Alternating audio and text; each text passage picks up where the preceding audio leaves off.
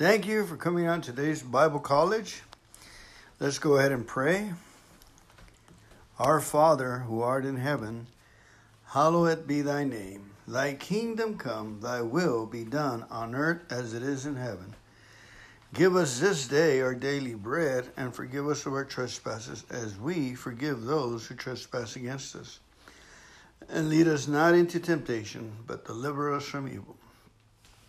For thine is the kingdom, and the power, and the glory forever and ever. August 13, Heart to Heart, article by Gloria Copeland. In 1 Corinthians 2.16, the Amplified Bible, it says, for who has known or understood the mind and counsel and purposes of the Lord so as to guide and instruct him and give him knowledge? But we have the mind of Christ, the Messiah, and do hold the thoughts, feelings, and purposes of his heart.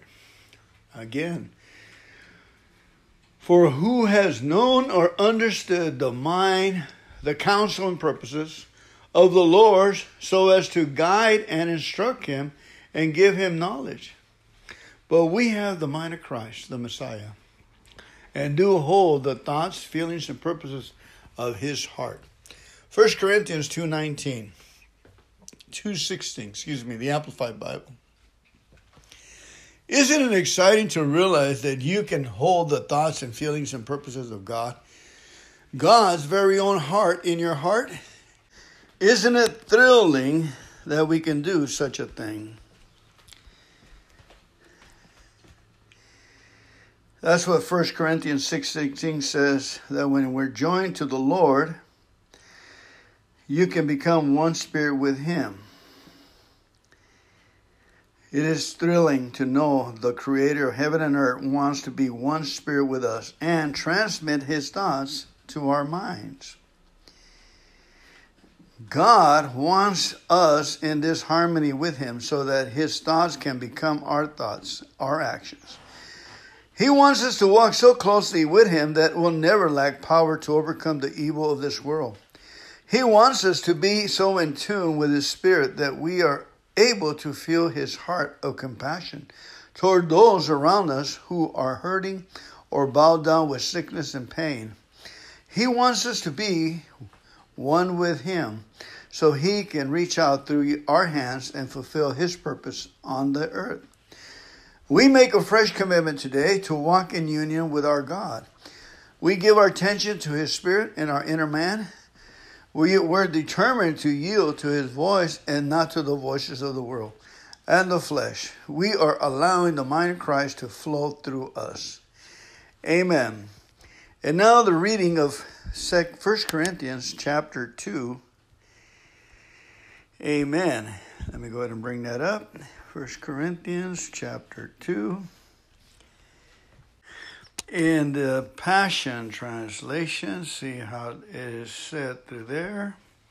Oh, it's not available on the Passion Translation. Okie doke. Well, let's go to a different one. Okay, I need to get out of here. Let's pray again. Heavenly Father, we thank you for your great love. Thank you, Father, for carrying the nations on your shoulders. We thank you for touching the hearts and the minds of all our leaders in this great country of ours. Lord, we pray for the wisdom and, and that you will guide them and protect them, that they will in turn guide and protect our country and what they get paid for. We thank you for the people that are running this show, this nation, in Jesus' name. Amen.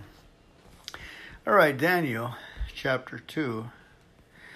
No, wait a minute. Is that what we're reading? No, we're not reading Daniel. We're reading Second Corinthians 2, right? Is that right? I am having a glitch here. here we go. Hang on, please. Bear with me.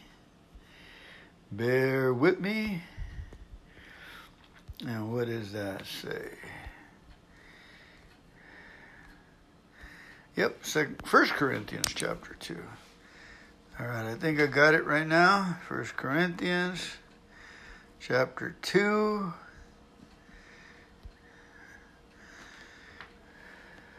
When I first came to you, dear brothers and sisters, I didn't use lofty words, Hang on, let's go back to the Passion Translation.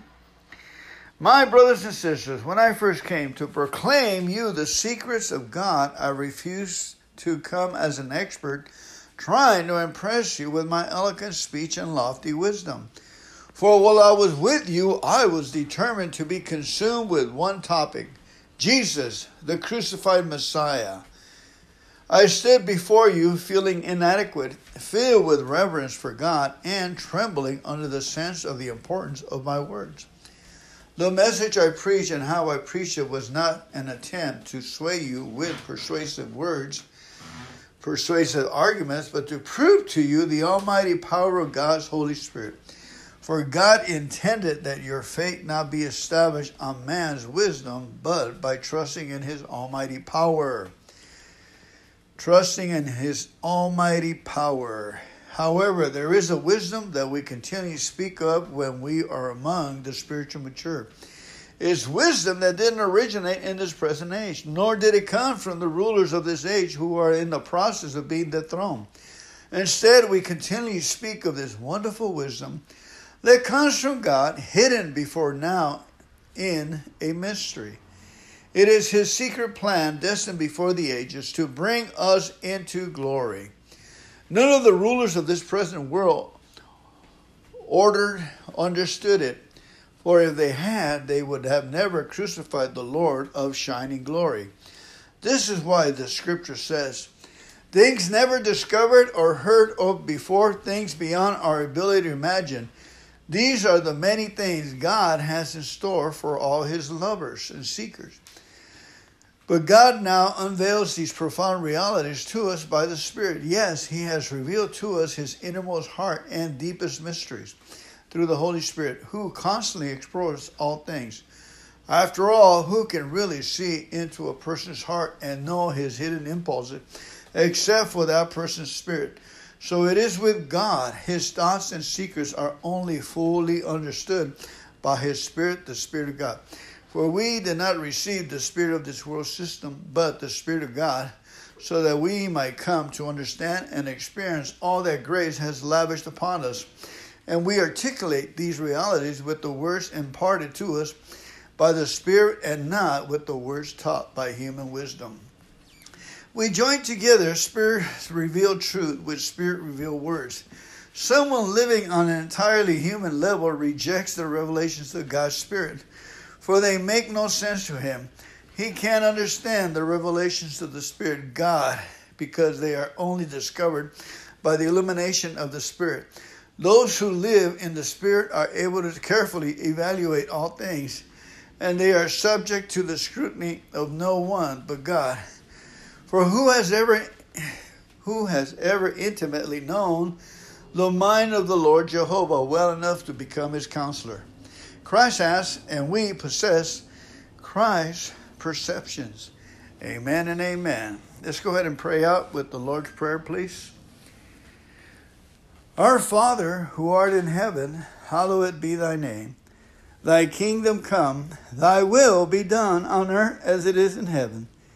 Give us this day our daily bread, and forgive us our trespasses, as we forgive those who trespass against us and lead us not into temptation, but deliver us from evil. For thine is the kingdom and the power and the glory forever and ever.